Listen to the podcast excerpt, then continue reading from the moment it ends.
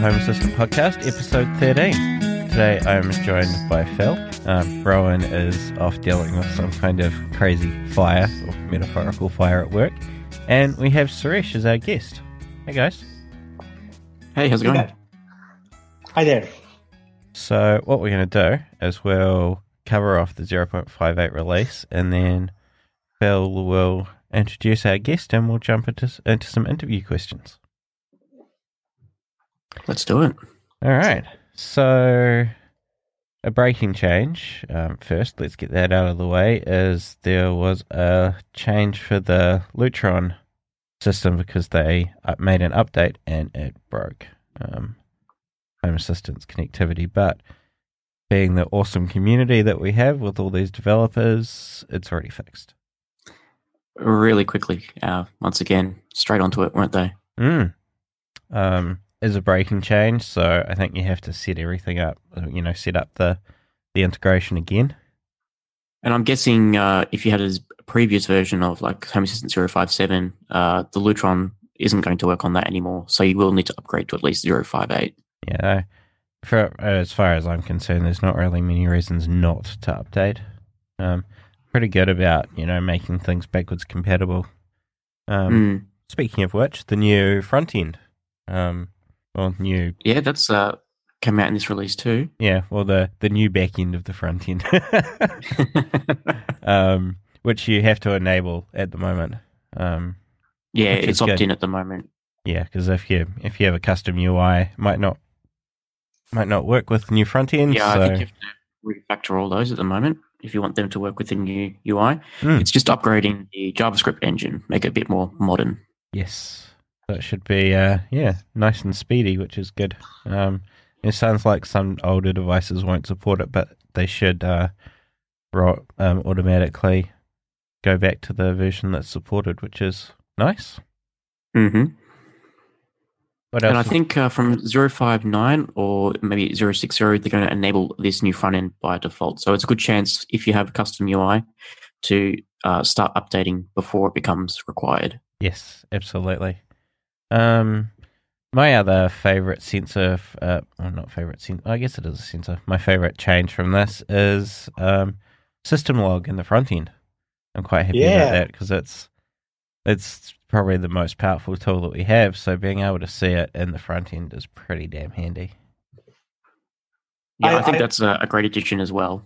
Um, I think it only shows the last 50 entries in the front end UI, which is fine. But yeah, at least there's now a bit more information in the front end as opposed to just plain text. Hmm.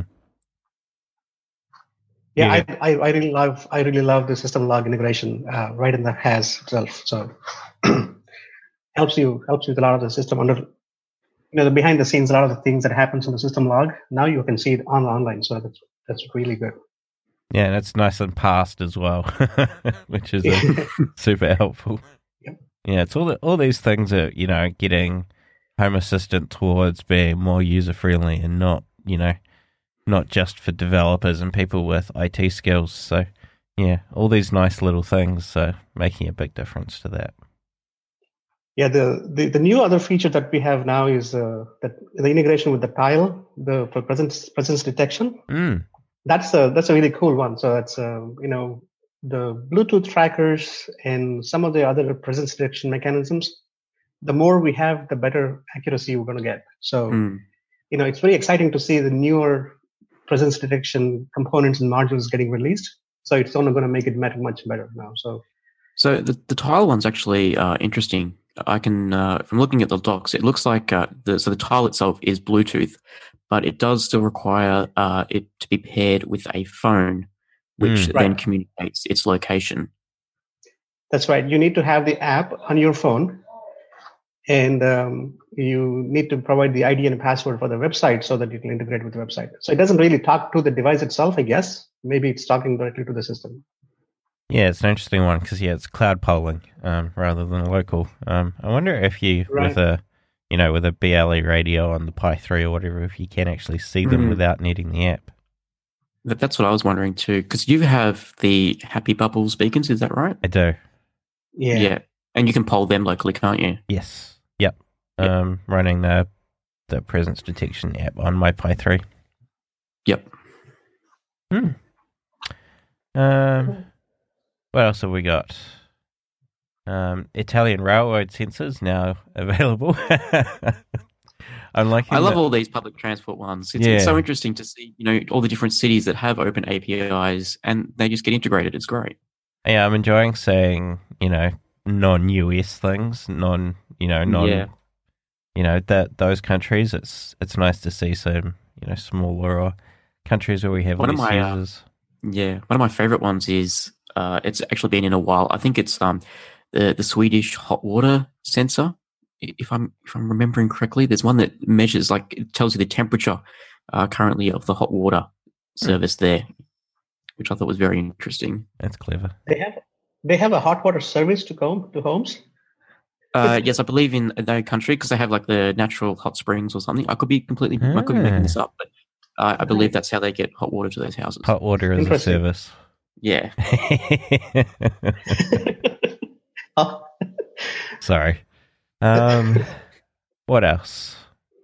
I think those were the main exciting ones. There's uh, new presence detection for a router, um, Pi- a pyLoad sensor, which is a download manager, um, Vultr VPS. Um, so now we've got Linode, DigitalOcean, and Vultr, which are the, the main three kind of super popular cloud providers for virtual machines. Right.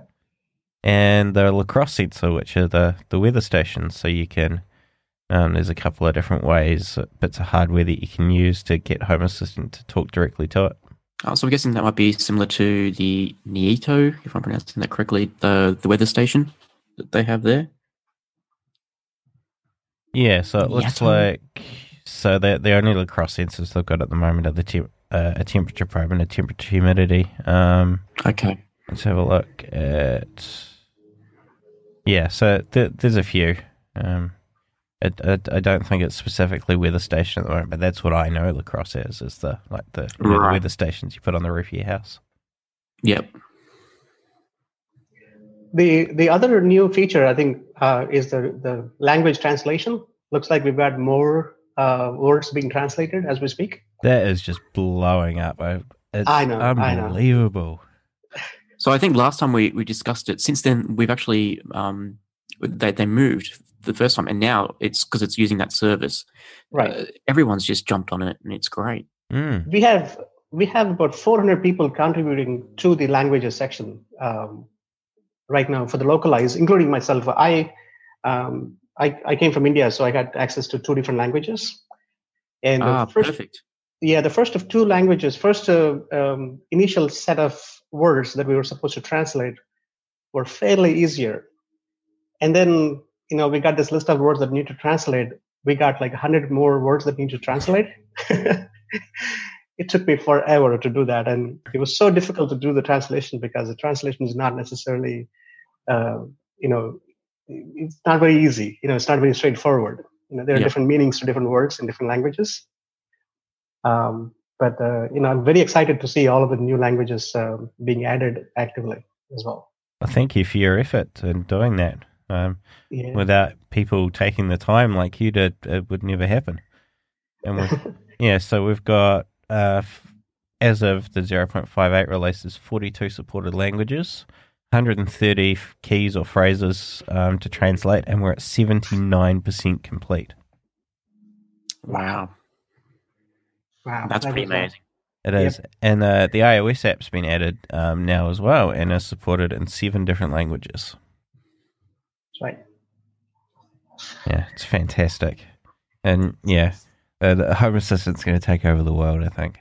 And this is a fantastic, you know, direction.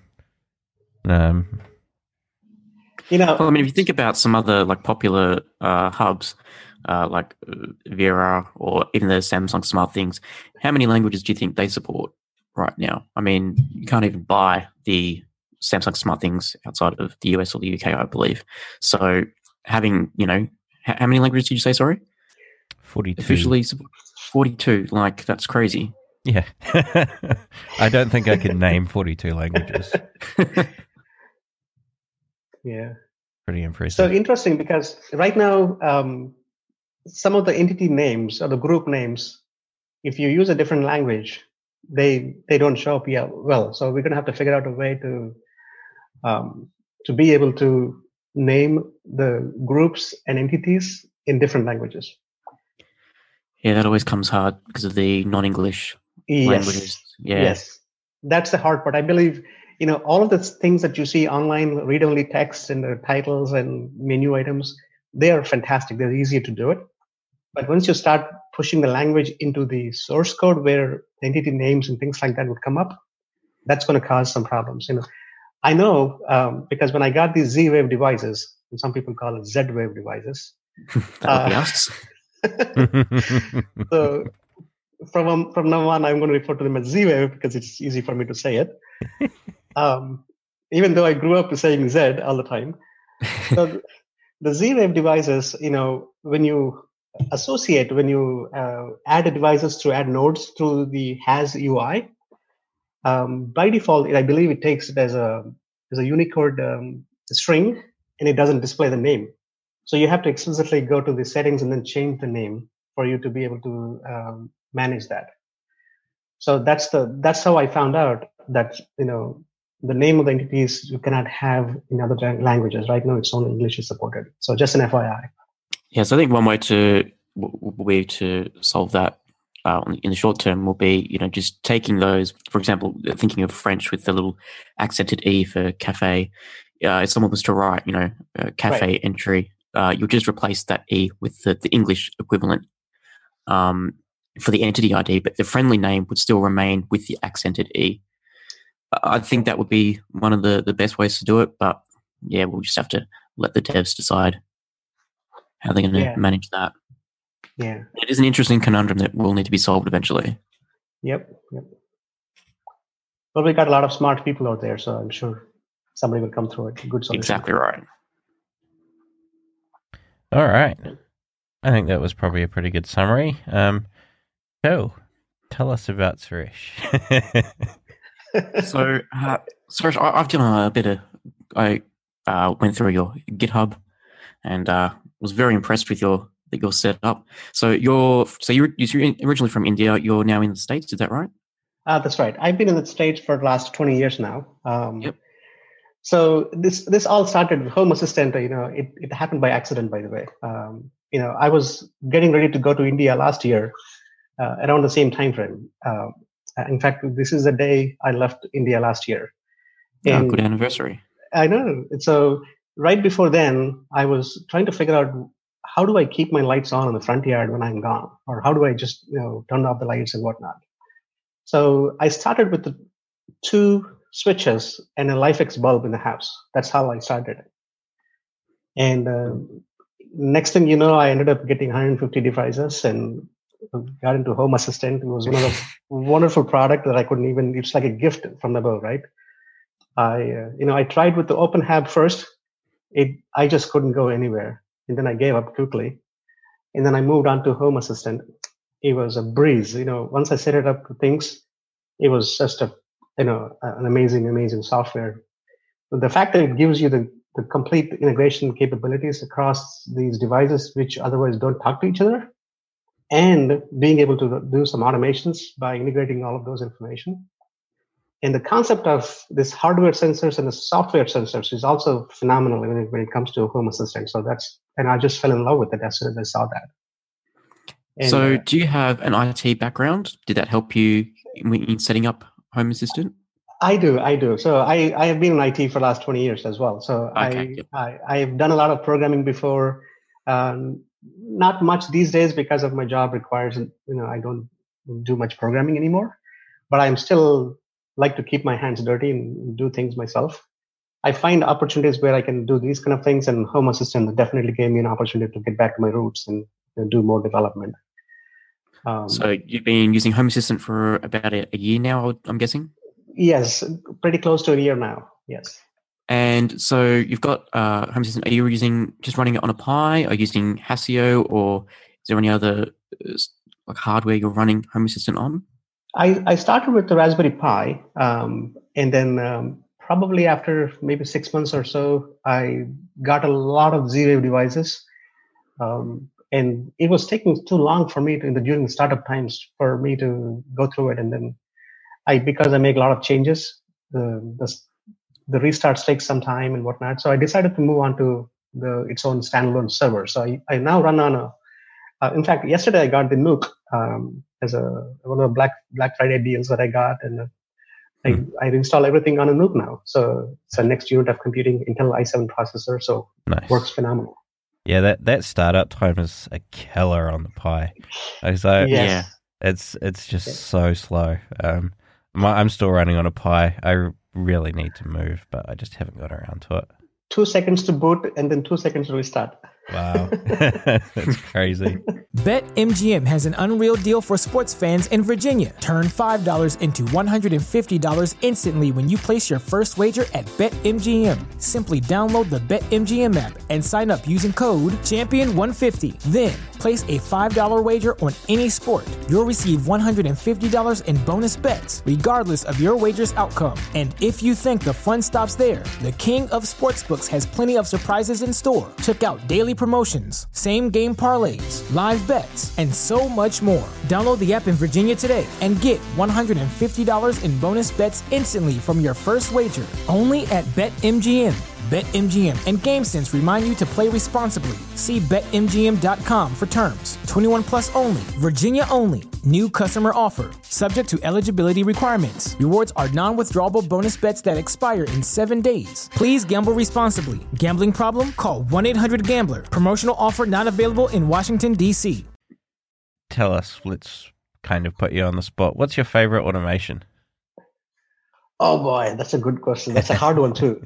I have, you know, any automation that requires a lot of templating is my favorite automation. Um, so I love templates in the Home Assistant. You know, it uh, it was a it was the hard thing for me to get my my mind around when I started working with the Home Assistant. Uh, the some of the automations that I have are, you know, my home security system automations are really really good. I really enjoy them.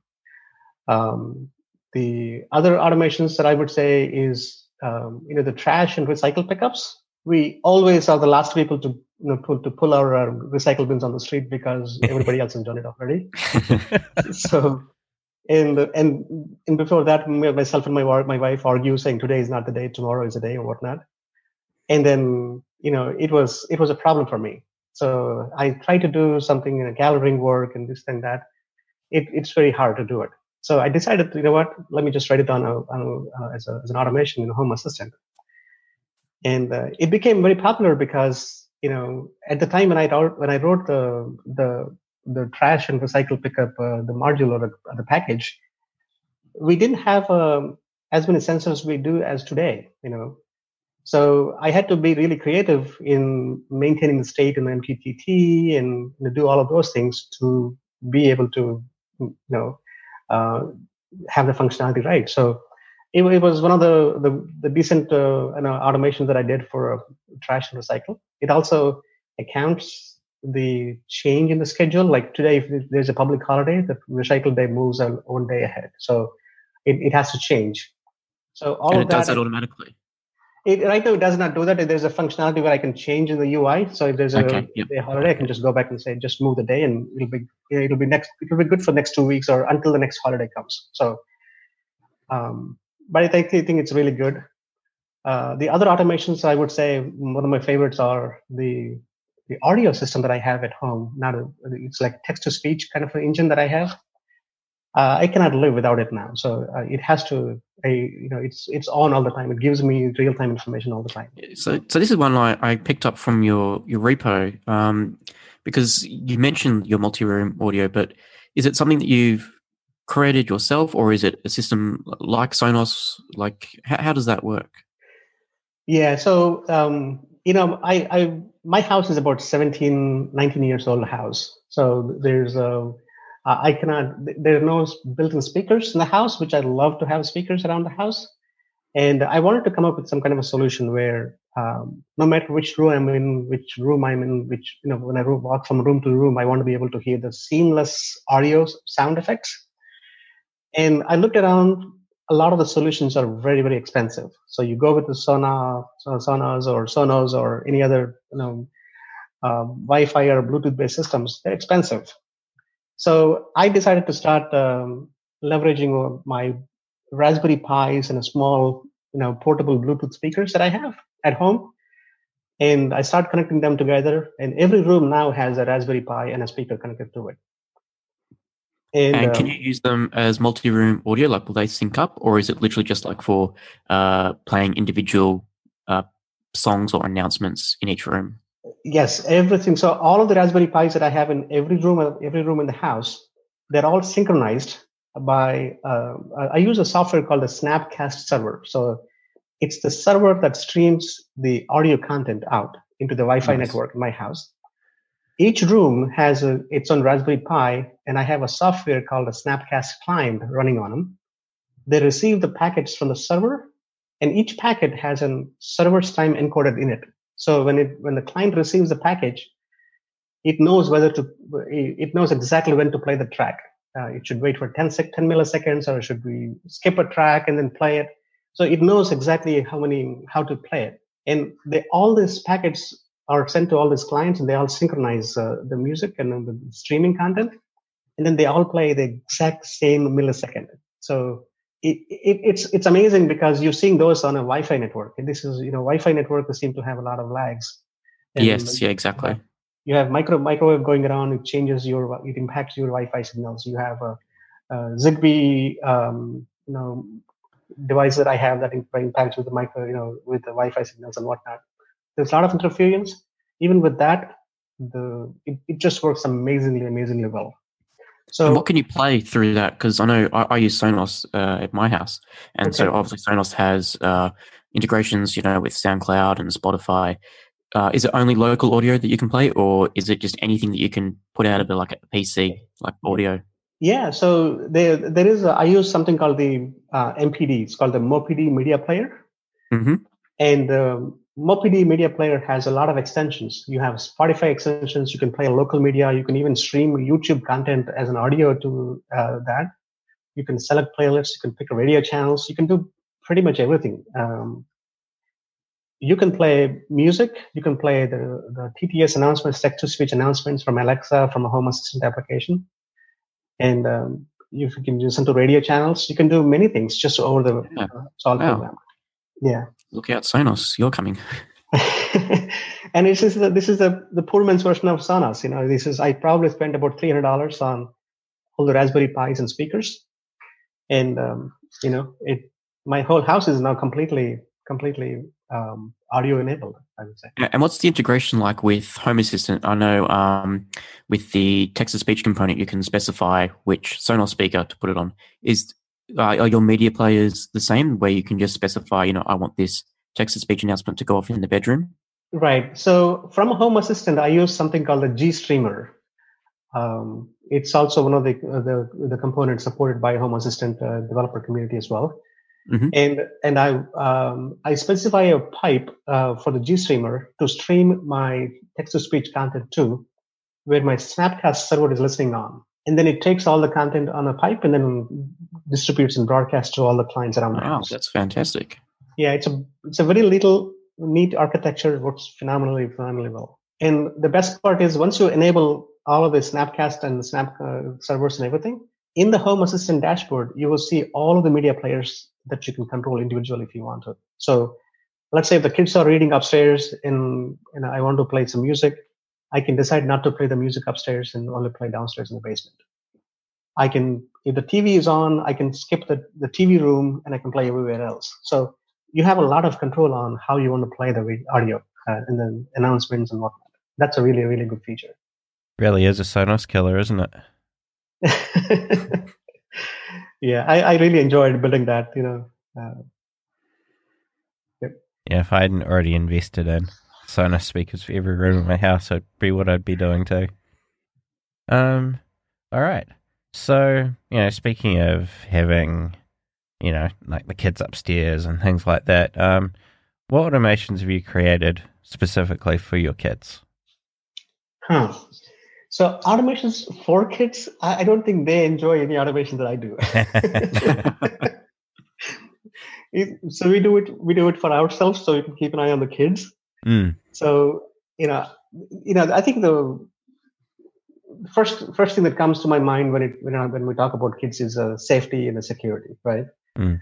Um, we want to be able to keep an eye on the kids on their whereabouts, where they are, how you know they're running around, moving around, and whatnot. Um, having they both have iPhones, so that's a good thing. So at least we can track with the basic stuff. With the Home Assistant, now we have OwnTracks and Life 360 apps on them, and I I really know exactly when they leave the home zone, when they're coming into the home, when they left the school, when they you know. Um, all those announcements, you know, as soon as they they leave the school, I get an announcement in the home saying, you know, your kid has left the school. So that's amazing because now I know how to, you know, we need to go back and you know go to the bus stop and pick up the kids and whatnot. Um, you know, those, are really really um, helpful for me as well as for my wife. My wife really enjoys those kind of uh, uh, location tracking kind of things. Um, the OwnTracks is good, but reliability is not very good. Uh, we also use the Life 360 app. You know, the Life 360 app. Uh, I wrote a custom component basically that talks to the Life 360 servers, pulls the data, all the longitude, latitude, your battery information, and everything else, and then drops the information to the MQTT in the exact same format as OwnTracks. So I get updates Yeah. from OwnTracks and from Life 360 in the exact same format. So my existing device tracker code that I have works automatically. So Ah, that's Nice. very smart. so that actually helped me a lot. So now I don't have to manage two different things.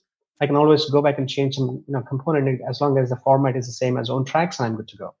And is that custom component in your GitHub repo as well? Yes, it's on my GitHub repo as well. Cool. Well, we'll leave a link to that in the show notes if anyone wants to check it out. It's a very, very impressive repo. Yeah, thank you very Yeah. much.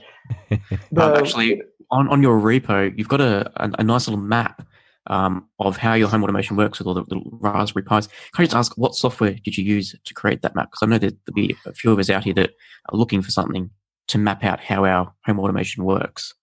Oh, I see what you're saying. Okay, so that um, graphic that I created using Microsoft Visio. um, Visio, perfect. Microsoft Visio, yeah. So I at work I have Microsoft Visio on my laptop, so I have access to the software, and I've been using that for last twelve years or so. I, you know, it has so many uh, stencils and shapes and availability for different types of diagrams. You can build a network diagram, or you can build a home diagram, or you can build a, a computer diagram, or you can build a database diagram. Everything you can do, uh, it's all the stencils are available. So I am so used to that. Every every my home laptops and desktops they all have Visio running on, my, on there as well. Nice. So- And on that map, you've got the, the three Raspberry Pis uh, running your home automation. Are they all running Home Assistant? Yeah, I I think I need to go back and update the diagram a little bit Oh, okay. um, because I I just I no longer run my Home Assistant on Raspberry Pis. Yes, you're on Um, the, the NUC. I'm on the NUC now, and before that I moved. I was on the Ubuntu uh, server. Um, but I yes I do. So I have I do have multiple instances of Home Assistant running uh, at the moment at home.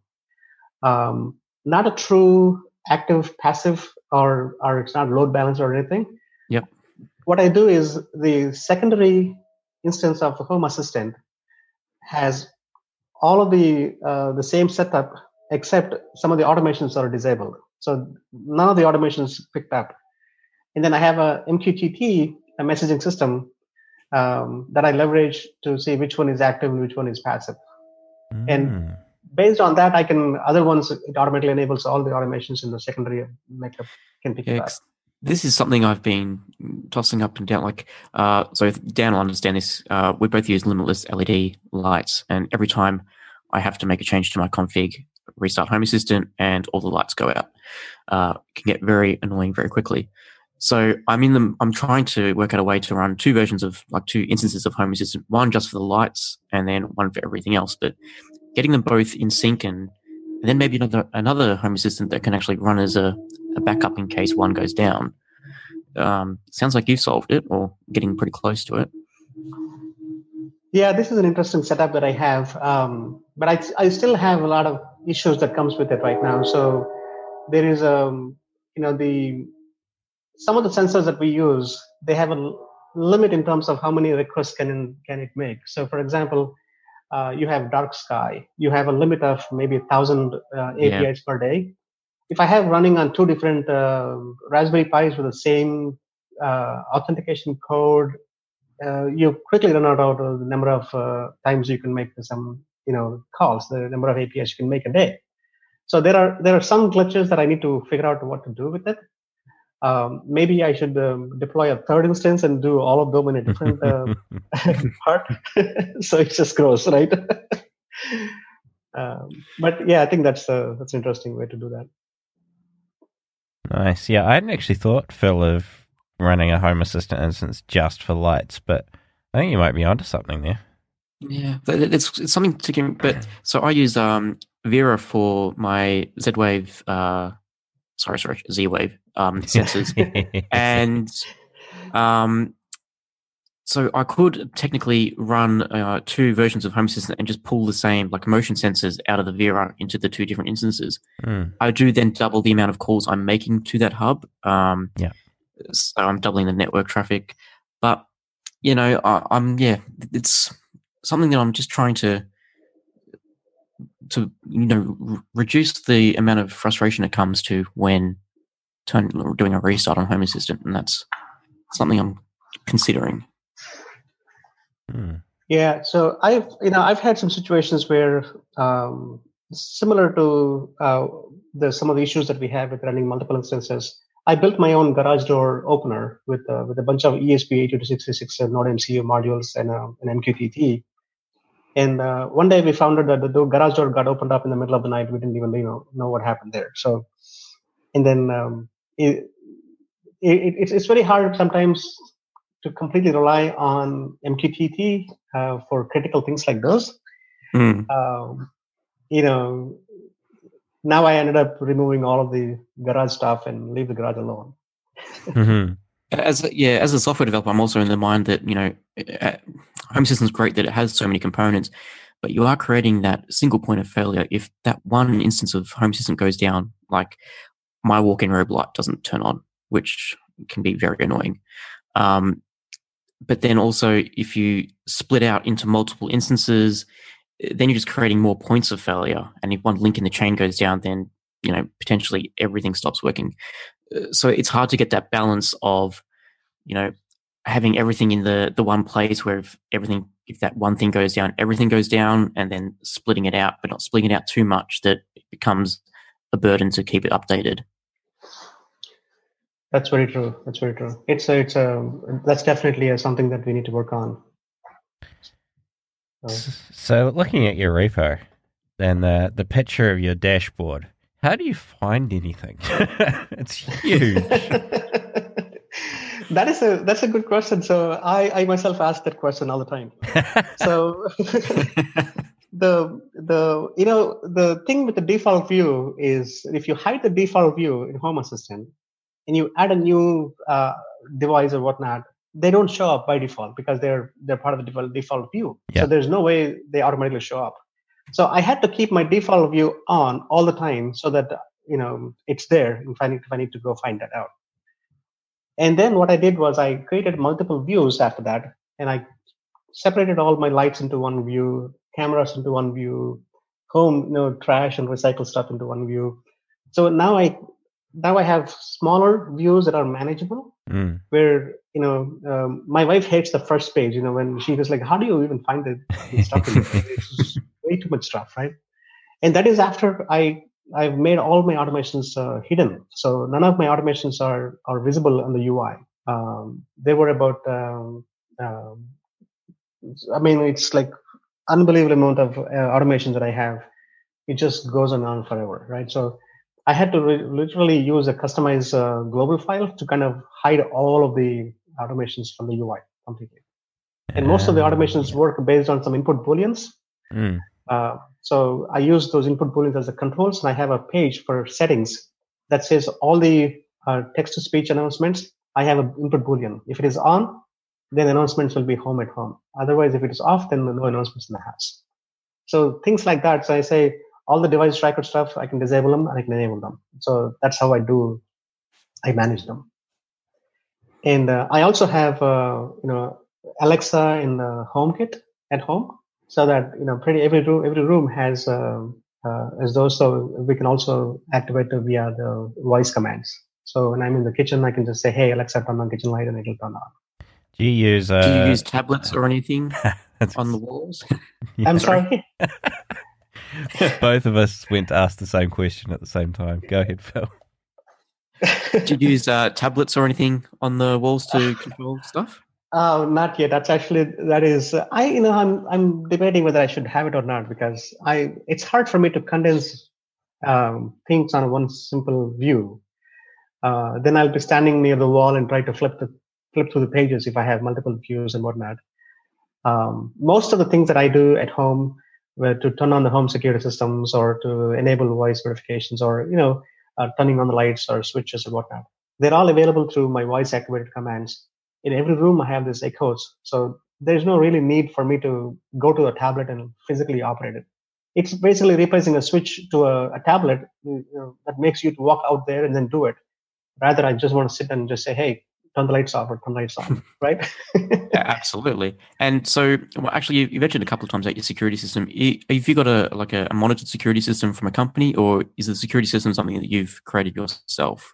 So this is uh, I use something called the SimpliSafe. Um, which is sort of like a DIY um, home security system. You, you're still paying for them for uh, right. for 24 by 7 monitoring, active monitoring, but the devices are yours. You're not renting them. You're not paying a monthly charge, or you're not bound to any contracts or whatnot. Uh, you can expand the system to as many devices as you want, and you can reduce it to keep it bare minimum uh, security system as well. Um, so the good thing is, and again, the power of home security, the home you know assistant is it gives you the the access to many different security systems out there that you know just makes your life way easier when it comes to managing it. Nice. um, I think that's all the prepared questions we had for you. Um, is there anything else we want to ask, Phil?